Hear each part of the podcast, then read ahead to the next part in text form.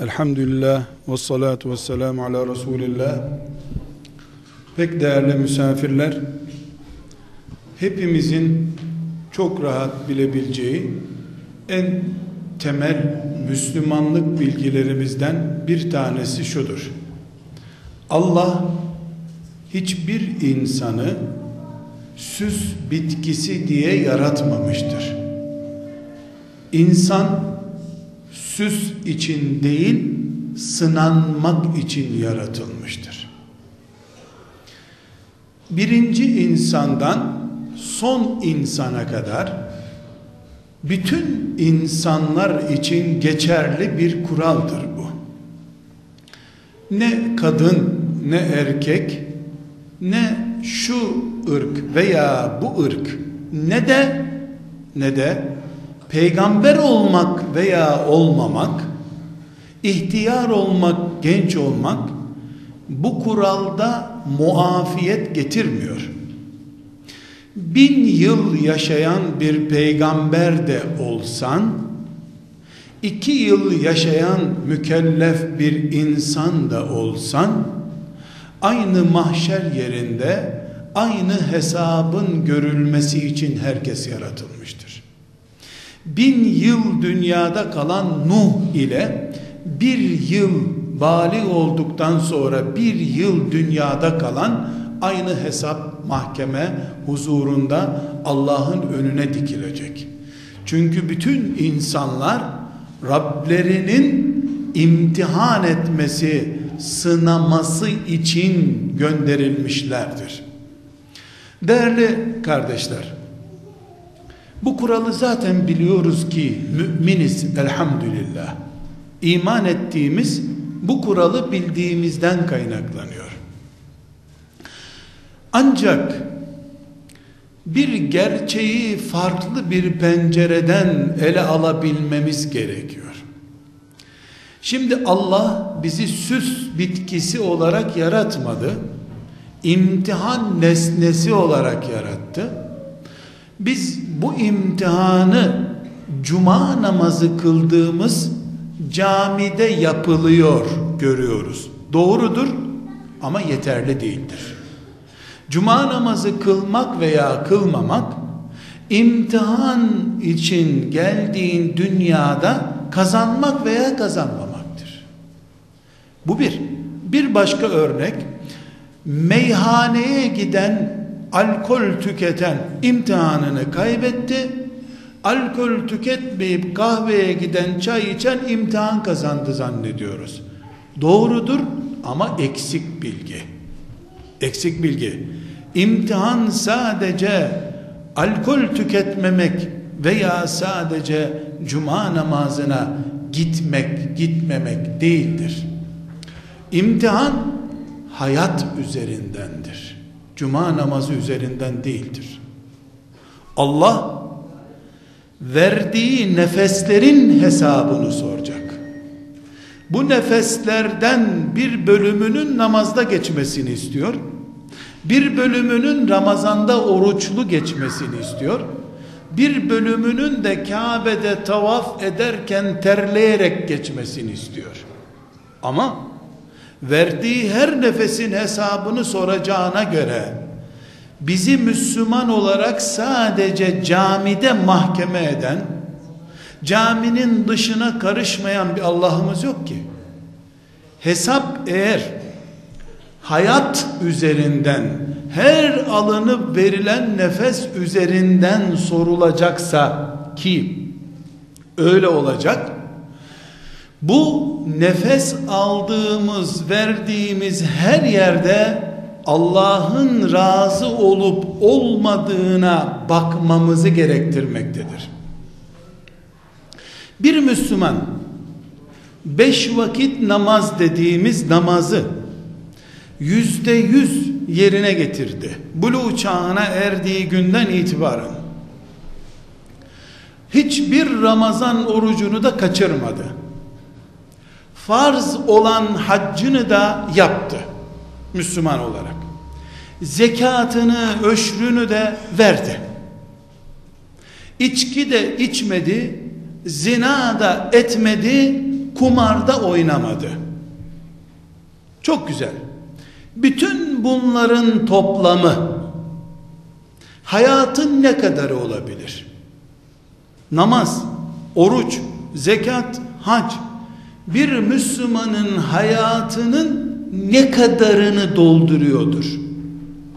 Hiç arızasız, eksiksiz, sünnetleriyle beraber namaz kılsa günde bir buçuk saattir bu. Geriye 22 buçuk saat kalıyor. Namaz hayatı doldurmuyor.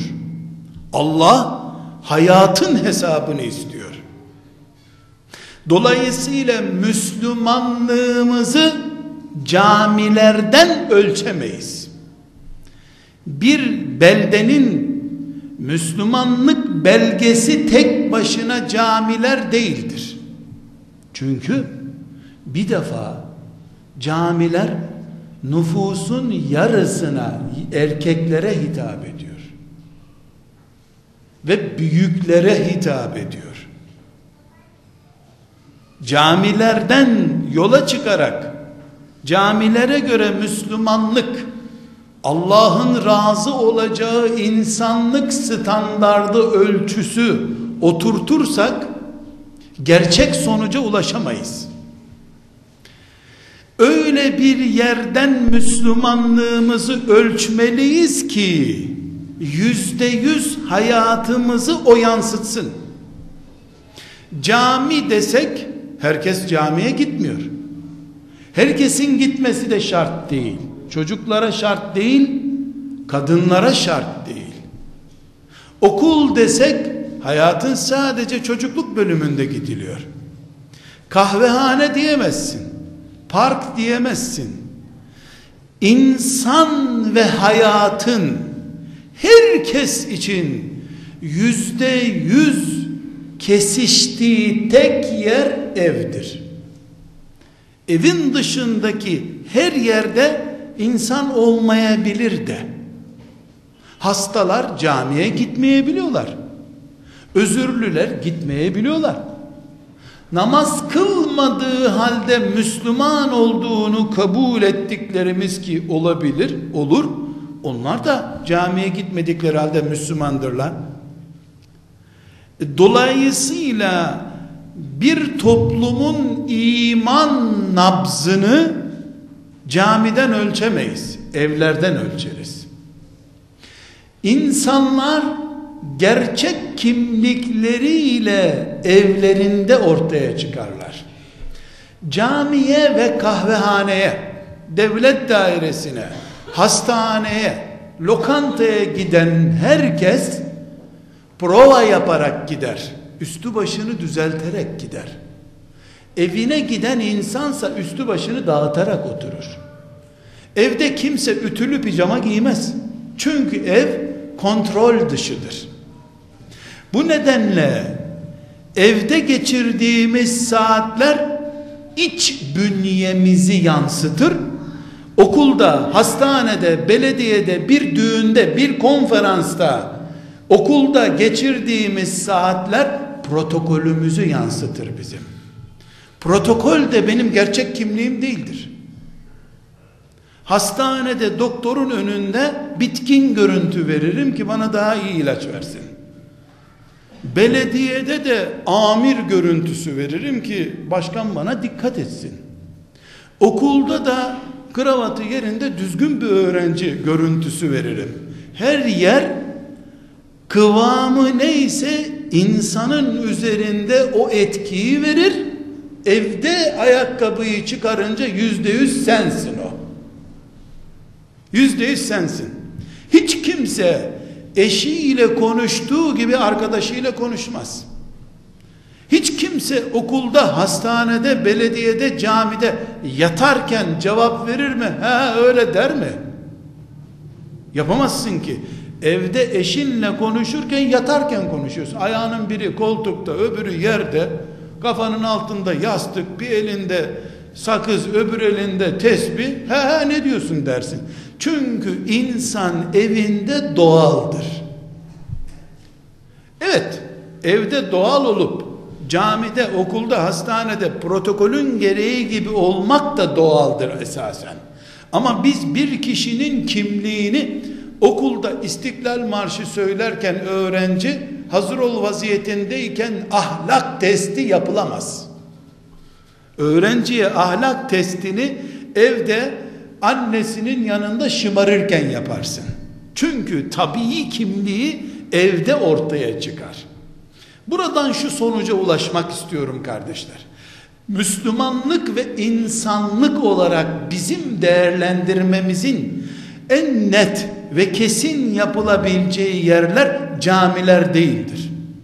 Sigara içebilir misin camide? Sövüp sayabilir misin? Ayağını kıbleye uzatabilir misin? Sakız çiğneyebilir misin? Caminin halısına tükürebilir misin? Bağırarak konuşabilir misin? Ceketini, gömleğini, atletini çıkarabilir misin? Camide yapamazsın. Hastanede yaparsan zaten seni hemen alt kata acile alırlar oynatmış diye. Okulda yapamazsın. Belediyede yapamazsın. Karakolda yapamazsın. Gerçek sen değilsin camideki. İmamsan, müezzinsen sarığınla resmi kıyafetinle oradasın.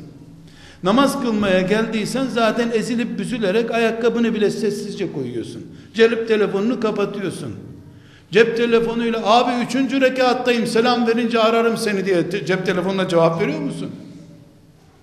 Ama evde telefon çalınca yemek yiyor sonra ararım seni diye uzaktan diyofonla konuşuyorsun. Evde gerçek sensin. Sen osun. Bu nedenle biz müminler olarak yeryüzünde ne kadar Müslümanca yaşadığımızı yarın Rabbimizin huzurunda hayatımızın hesabını vermek için çıktığımızda ne kadar iyi bir hayat yaşadığımızı ne kadar da hesabı ödenirken zorluk çekeceğimiz işler yaptığımızı evde ölçebiliriz. Çünkü evde eşine karşı despot bir adam veya şımarık bir eş olarak ancak evde seni yakalayabilirim ben. Camide yapabileceğin bir zulüm yok senin. Okulda yapabileceğin bir zulüm yok. E, okulda öğretmensin. Zulmetsen kanun elini kolunu bağlıyor mesleğinden ediyor seni. Öğrenciysen şımarsan okuldan atılıyorsun. Elin kolun bağlısın. Dilin gözün bağlısın. Evde serbestsin. Evde herkes serbest. Anne serbest. Baba serbest. Koca serbest. Kadın serbest. Çocuk serbest. Torun zaten serbest oğlu serbest. Herkes evde serbest. Kimse evinde bağlı değil. Bu nedenle kız bakmaya gidiyorsan oğluna onu okuldaki Kur'an kursundaki kıyafetiyle bakma. Evde annesinin yanında çamaşır yıkarken, bulaşık yıkarken gerçek bir kız görsen. Evlerinde en rahat zamanlarında senin böyle üç gün önce geleceğini bilmeyecekleri bir zamanda çat kapı gir içeri gerçek çocuğu gör. Gerçek hizmetçiyi gör. Gerçek vefalıyı veya vefasızı gör. Evlerimiz bizim tam tahlil sonuçlarımızdır. Ama bu tahlil sonuçlarıyla neyi kastediyorum? Başka yerlerde de bu salonda da birbirimizi tahlil edebiliriz. Bu neye benziyor biliyor musunuz? Lokantada kebap yiyorsun, baklavaları da yiyorsun. 10 dakika sonra da doktora gidiyorsun. Bir şeker tahlili yapsana bana doktor bey. Bir de tansiyonumu ölç diyorsun. Ne ne sonuç çıkacak ki bundan? Onun için ne diyorlar? Akşamdan sen yat, hiçbir şey yeme, 10 saat sonra gel bize diyorlar. Senin gerçek tahlilini yapalım.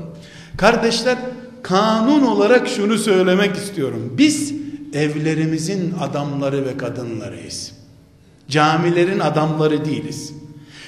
Bu ümmet ilk yola çıkarken de cami ile yola çıkmadı. 13 sene Kabe'nin dibinde Kabe'siz kaldılar. Ama evleri vardı.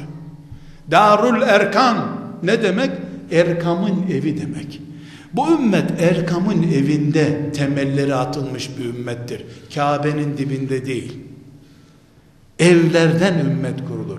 Musa aleyhisselam da Allahu Teala'ya bu zalim Firavun bize nefes aldırtmıyor deyince Kur'an'dan öğreniyoruz. Allah Musa Aleyhisselam'a ve Harun Aleyhisselam'a evlerinize dönün, evlerinizi kıbleleştirin, ondan sonra Allah'tan yardım bekleyin demiştir. Firavun'a rağmen müminin sığınağı evidir.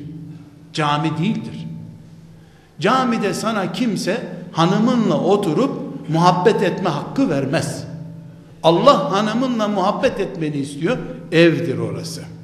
Kimsenin hiçbir hanımın eşinin çamaşırını camide ütülemesi mümkün değil herhalde. E vazifesi de bu. O zaman evini kullanacak. Camiler doğumhane değil. Evlerimiz bebek büyütme yerleri. Biz evlerimizin Müslümanlarıyız. Kanun bu. İki. İkinci kanun. Kardeşler, şeytan babamızdan önce yaratıldı. Babamızdan daha tecrübelidir. Babamız Adem'den daha güçlüdür. Daha profesyoneldir. Dolayısıyla şeytan, iblis kimi nerede ağına düşüreceğini çok iyi bilir. Aptal bir terörist değildir şeytan. Kurnaz bir sahtekardır. Dolayısıyla ben bir Müslüman olarak bu dinin Kabe'de değil Darül Erkam'da başladığını bileceğim. İslam'ın tohumunun evlerde atılacağını İmam Hatip liselerinden önce ev okullarımızın olması gerektiğini ben bileceğim de binlerce senedir insanları tuzağına düşürmeye çalışan şeytan bilmeyecek mi? İstediğin kadar imam hatip aç. Her sokağa dört tane beş tane imam hatip aç.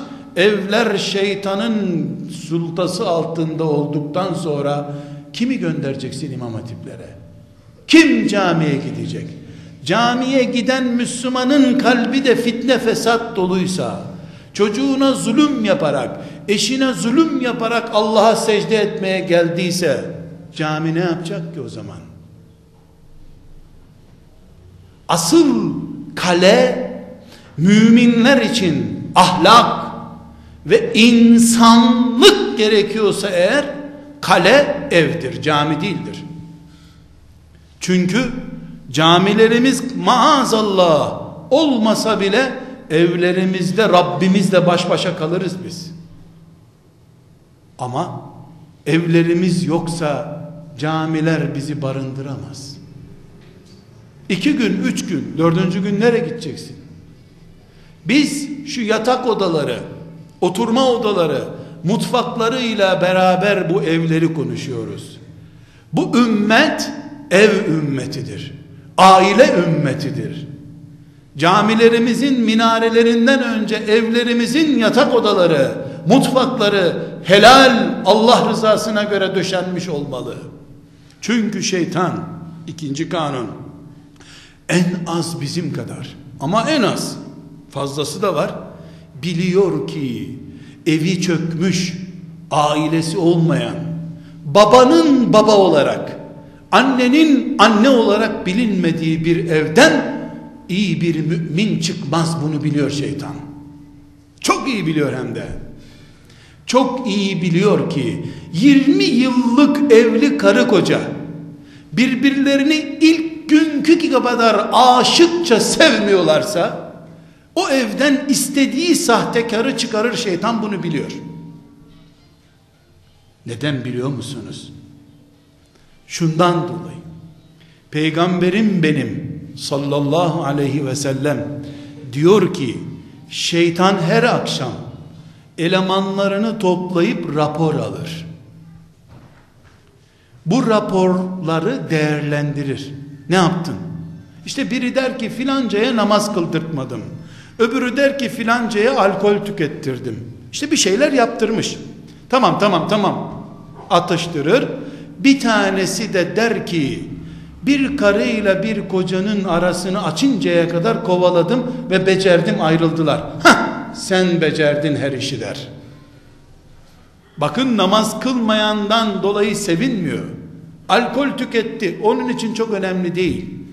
Çünkü namaz kılmayan tövbe etse, alkol içen tövbe edip hayata dönse tertemiz Müslüman olacak gene. Ama ailesi çökmüş tövbe de etse düzeltecek bir şey yok. Ölmüş. Ölünün tamiri yok. Şeytan her şeyi çok iyi biliyor. Kardeşler, dostlar, şimdi biraz önce dedim ki 20 sene önce ilk evlendikleri gün ve gece gibi birbirlerine aşık, birbirlerini seven, yaşları 70-80 olduğu halde hala taze gelin ve delikanlı koca gibi birbirlerini öpüp okşayan mümin erkek ve mümin kadınların yuvaları Allah'a ibadet için iyi insan yetiştirmek için gerekli yerin adıdır. Camide olur iş değil bu. Okulda olur iş değil. Belediyeden bunun onayı çıkar veya çıkmaz. Yapacak başka bir şey yok. Belediyede de olmaz bu işler. Bunu nereden biliyorum biliyor musunuz? Hepinizin bildiği şeyden biliyorum. Tanıyor musunuz Peygamber aleyhisselam efendimizi? 63 yaşında 5 dakika sonra ruhunu Rabbine teslim edecekti. O sahneyi hatırlıyorsunuz değil mi? Burada dedim ki 70 yaşında da olsa ilk günkü gibi delikanlılar gibi birbirine sulanan birbirlerine aşık olan öpüp okşayan adamların evi kadınların evi Allah'ın rızası için daha iyi yatırım yapılan yerdir dedim. Buna belgemi anlatıyorum. Benim peygamberim aleyhissalatu vesselam 63 yaşındaydı. Sadece 5 dakika sonra ruhunu teslim edecekti. Kendisiyle beraber 23 yıl cihad eden, dağlarda, ovalarda, çöllerde yanından ayrılmayan Ebu Bekir'le Ömer de oradaydı. Ali de oradaydı. Ali onun çocuğu gibiydi üstelik. Çıkın dışarı beni Ayşe ile baş başa bırakın dedi. 63 yaşında sadece birkaç dakika sonra ruhunu Rabbine teslim edeceğini anlamıştı. Boşaltın bu odayı dedi. 17 yaşında 17 yaşında gencecik hanımı yanımda olsun dedi. Ayşe'sini yanına oturttu. Ölüm çok zor Ayşe dedi. Sonra da yanıma otur dedi. Oturttu. Sıtma için ateşler içinde kıvranıyordu. Başımı dizine koy dedi. Başını dizine koydu. O 63 yaşında 17 yaşında kadının kocası olan Muhammed aleyhisselam Rafik-i alaya yükseliyorum. Yani Rabbimin makamına çıkıyorum derken 17 yaşındaki kadının baldırına yüzünü koydu, okşa beni dedi. O haliyle Rabbine ruhunu teslim etti. Müminlerin evi budur. Böyle iman ettik biz. Bakma sen bizim hacılarımıza, ihtiyarlarımıza, durumu iyi değil kadınları bu odadan çıkarın. Çıkarın çıkarın çıkarın kadınları. Caminin hocasını çağırın Yasin okusun. O bizim mantığımız. Çağırın hocayı Yasin okusun bizim işimiz. Bizim iman ettiğimiz peygamberimiz de Ebu Bekir, Ömer ve Ali'ye dışarı çıkın dedi. Dışarı çıktılar. Gel Ayşe okşa beni ruhum çıksın dedi. Nasıl yorumlayacağız bunu? Var mı yorumu bunun? Yoksa diyecek miyiz o peygamberdi canım biz karıları görünce tokatlamamız lazım. Sen bakma bizim halimize. Öyle mi diyeceğiz? Evlerimiz camilerimizden önemlidir. Çünkü evlerden gusül abdesti alıp camiye gideceğiz biz. Cünüp cünüp camiye mi gideceksin? Cami lokanta mı? Evde helal yemek yiyeceksin ki tok karnınla gidip Rabbin için cuma namazı kılacaksın. Haram yedikten sonra evdeki mutfakta cami sana ne yapacak? Hangi namazı kılacaksın? Evlerimiz bizim kıblegahımızdır. Evini kurtaran ahlakını kurtarmıştır. insanlık kalitesini kurtarmıştır. Dolayısıyla imanını kurtarmıştır. Eğer bizim evlerimizde 60 yaşında baba 16 yaşında kız çocuğu tarafından yok sayılıyorsa evimizin camiye yakın olması bir şey değiştirmiyor. 20 yaşında gencecik kızlar babalarının ve annelerinin haberi olmadan evlilik kararı verip de lütfedip babalarını ve annelerini de düğüne çağırıyorlarsa böyle bir zamana geldiysek kardeşler bizim vatanımızdan önce ailemiz ve evimiz işgal edilmiş demektir. Biz bu ümmet değildik. Halbuki biz Allah ve peygamberinden sonra anne ve baban olmadan cennete giremezsin diyen Kur'an'a iman etmiştik. Bizde ahlak buydu. Şimdi geldiğimiz mevsimde anneler ve babalar parafe müdürlükleri gibi sadece şurayı parafe yapar mısın? Yani imza yetkin de yok. Şöyle bir çizgi çiz sadece diye anne ve babaların yok sayıldığı zamanda biz sık sık hacca gitmemizin de bir manası yoktur. Kabe bile bu yuvayı kurtaramayacak. Kurtaramıyor nitekim. Nitekim hacı anne ve babalar oldukları halde kızlarının, oğullarının ne yolda olduklarını bile bilmeyecek kadar zor bir zamana geldik. Bunun için kardeşler Kudüs şüphesiz bizim davamızdır. Şüphesiz Kudüs'le ilgilenmemiz lazım. Ama zalim Yahudi Kudüs'ü işgalden önce yatak odalarımızı işgal etti. İstediğimiz kadar çocuk babası ve annesi olma zevkimizi bile kaldırttırdılar bizden. Allah ne kadar verirse değil, ne kadar uygun görürse toplum ve toplum mühendisleri o kadar çocuğumuz olabilir diye inanmaya başladık.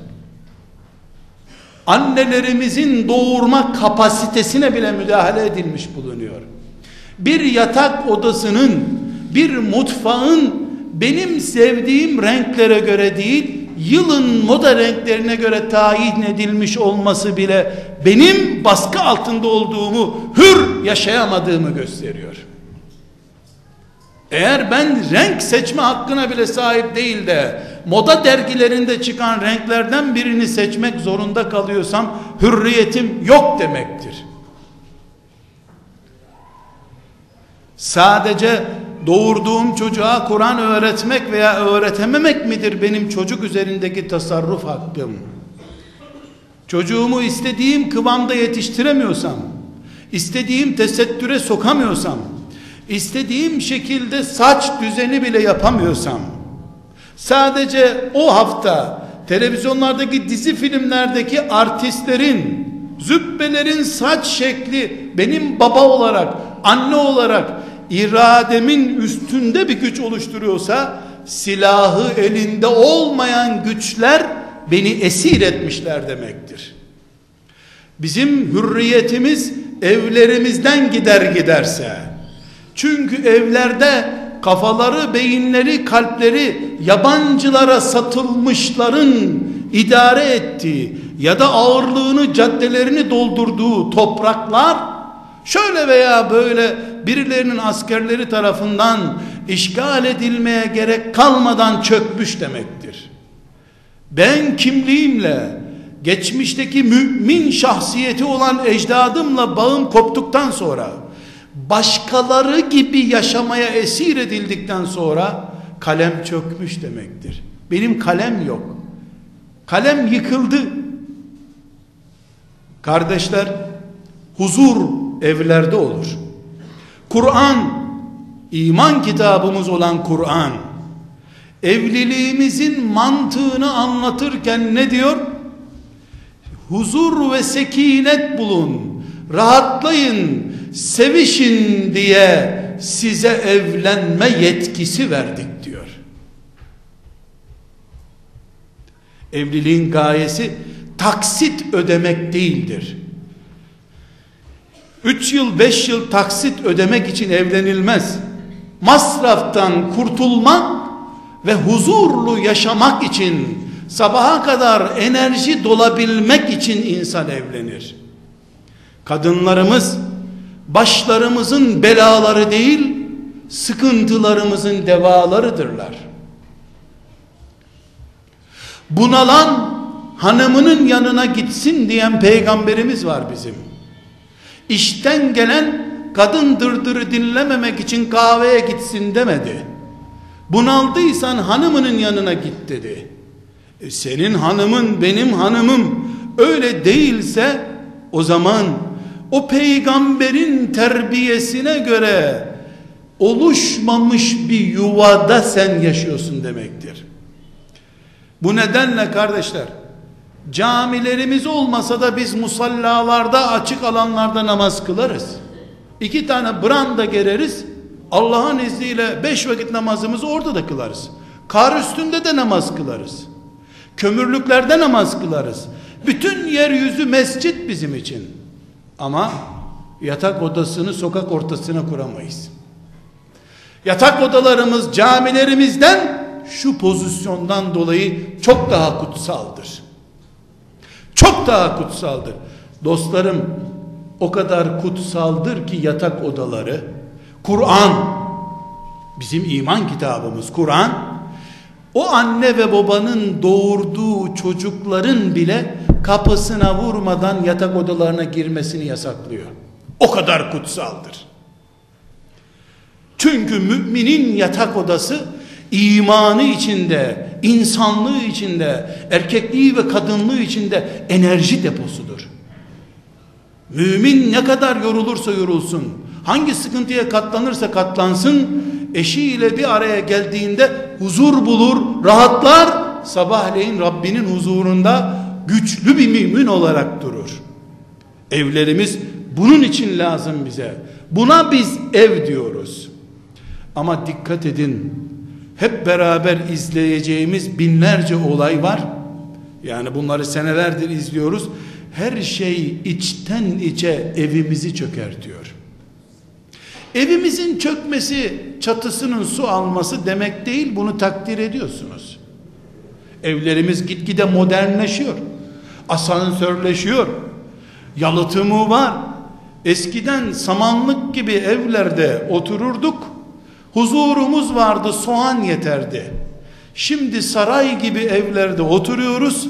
Soğanı yemeye doğrayacak eleman bulamıyoruz. Hazır lahmacun yiyor herkes. Ne oldu? Ne kaybettik? Evlerimizin iç yapısında sıkıntı var. Çocuk doğurmak istemiyor insanlar. Neden? Bakamam sözü doğru mu? Hayır. Herkes biliyor ki zaten devlet herkese bakıyor. Allah da rızık veriyor diye iman ediyoruz. Eve astığın Esmaül Hüsna'da da Er-Rezzak var zaten. Sıkıntı o değil. Gizliden gizliye herkes biliyor ki doğurursam bela alırım başıma. Dinlemeyecek beni. Ben 50 yaşını geçtikten sonra bağırıp çağıracak, o zaman da tansiyonum olacak filanca gibi. E müdahale edemeyeceğim, iyisi mi doğurmayayım. Özeti budur. Bunu kimse kimseye söyleyemez. Ayıp utanılır bundan. Çünkü kuru pehlivanlık palavraları çok iyi söyleniyor. Ederim keserim kolay.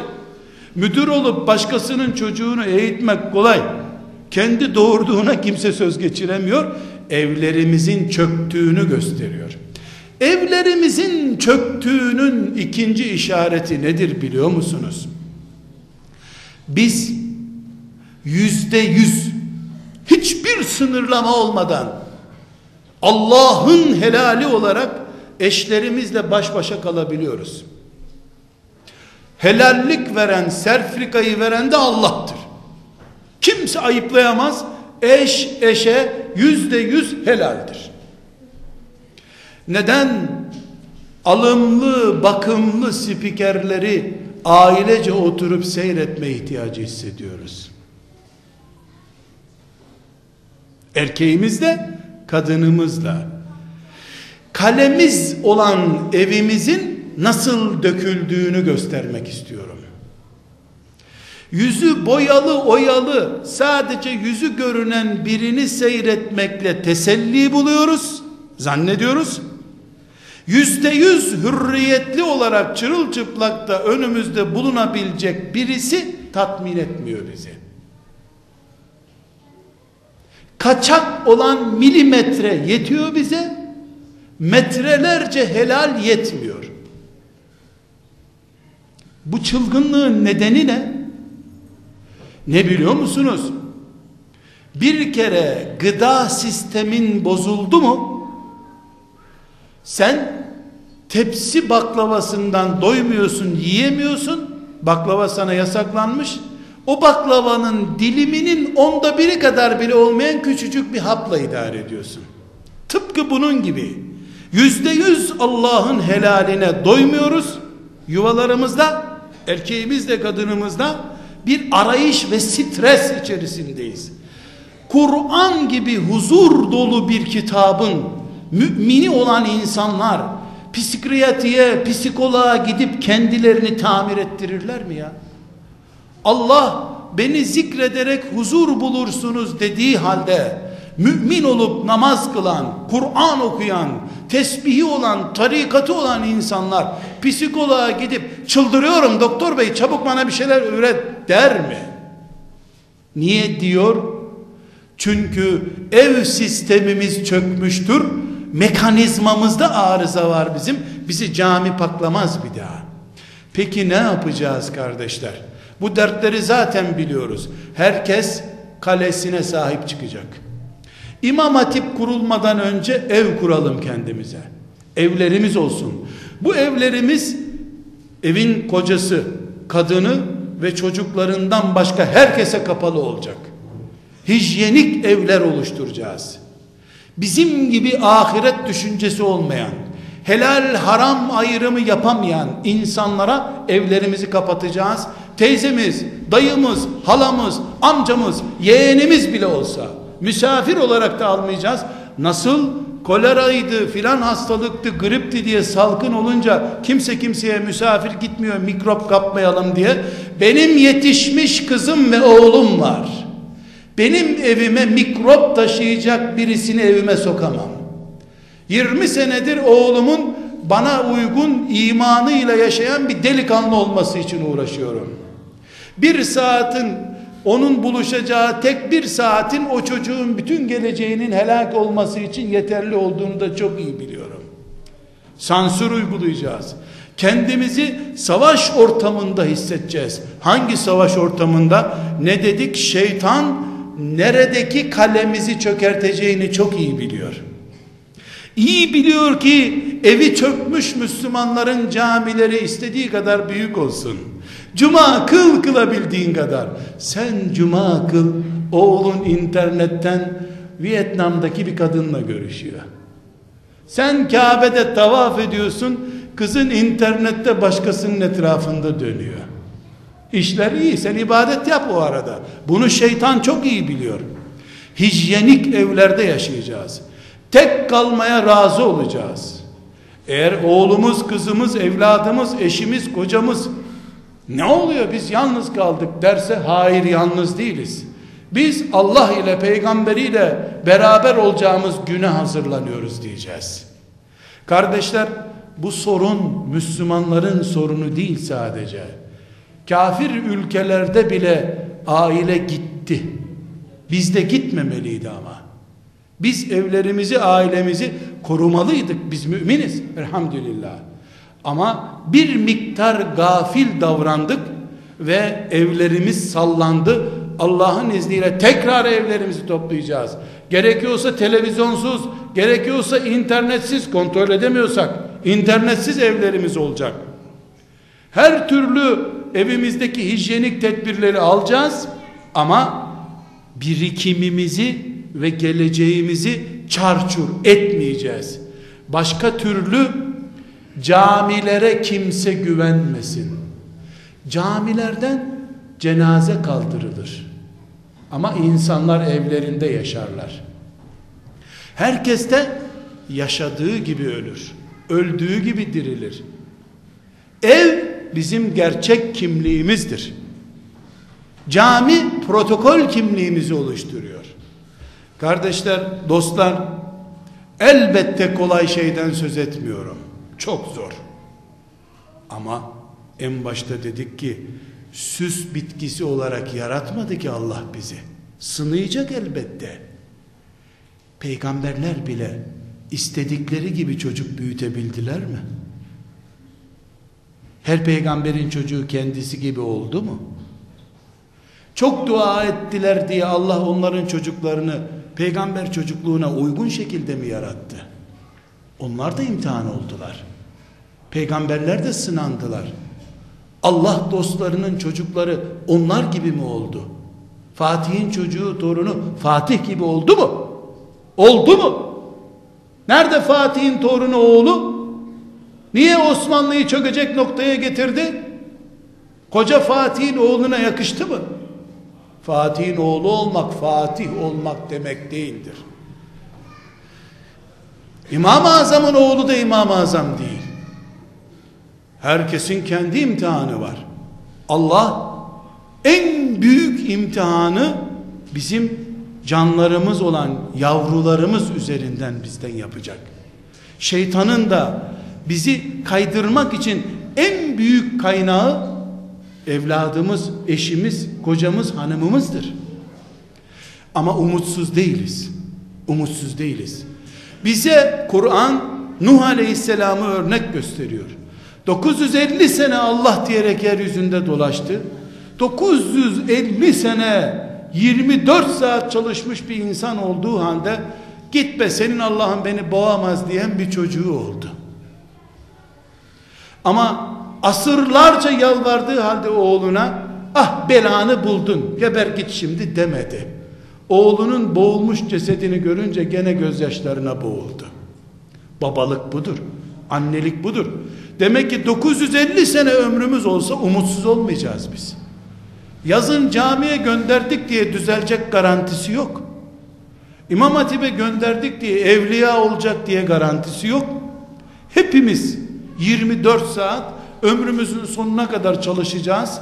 Bin tane eşkıya babası annesi olsak bile Allah bizi evliya yetiştirmek için gayret ederken görsün yeter. Allah zaten niyetlerimize göre bize karşılık verecek. Her şeyi becereceğiz diye bir kural yok. Ama her şeyi iyi yapmak istediğimizi Allah görmek istiyor. Hepinizin, hepimizin bu kutlu mücadelesi kolay olsun. Allah iyi çocukların babaları, anneleri, iyi eşlerin eşi olmayı hepimize nasip etsin diyorum. Teşekkür ediyorum. Selamun Aleyküm.